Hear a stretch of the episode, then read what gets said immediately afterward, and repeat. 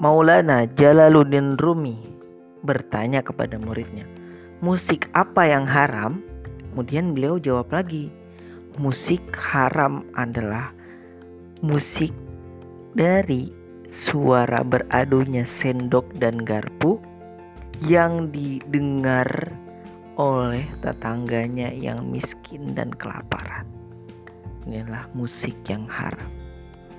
Makanya jangan lupa untuk berbuat baik kepada tetangga. Entah dalam hal apa pun karena tetangga adalah orang yang bakal menolong kita pertama kali ketika kita terjadi apa-apa di rumah.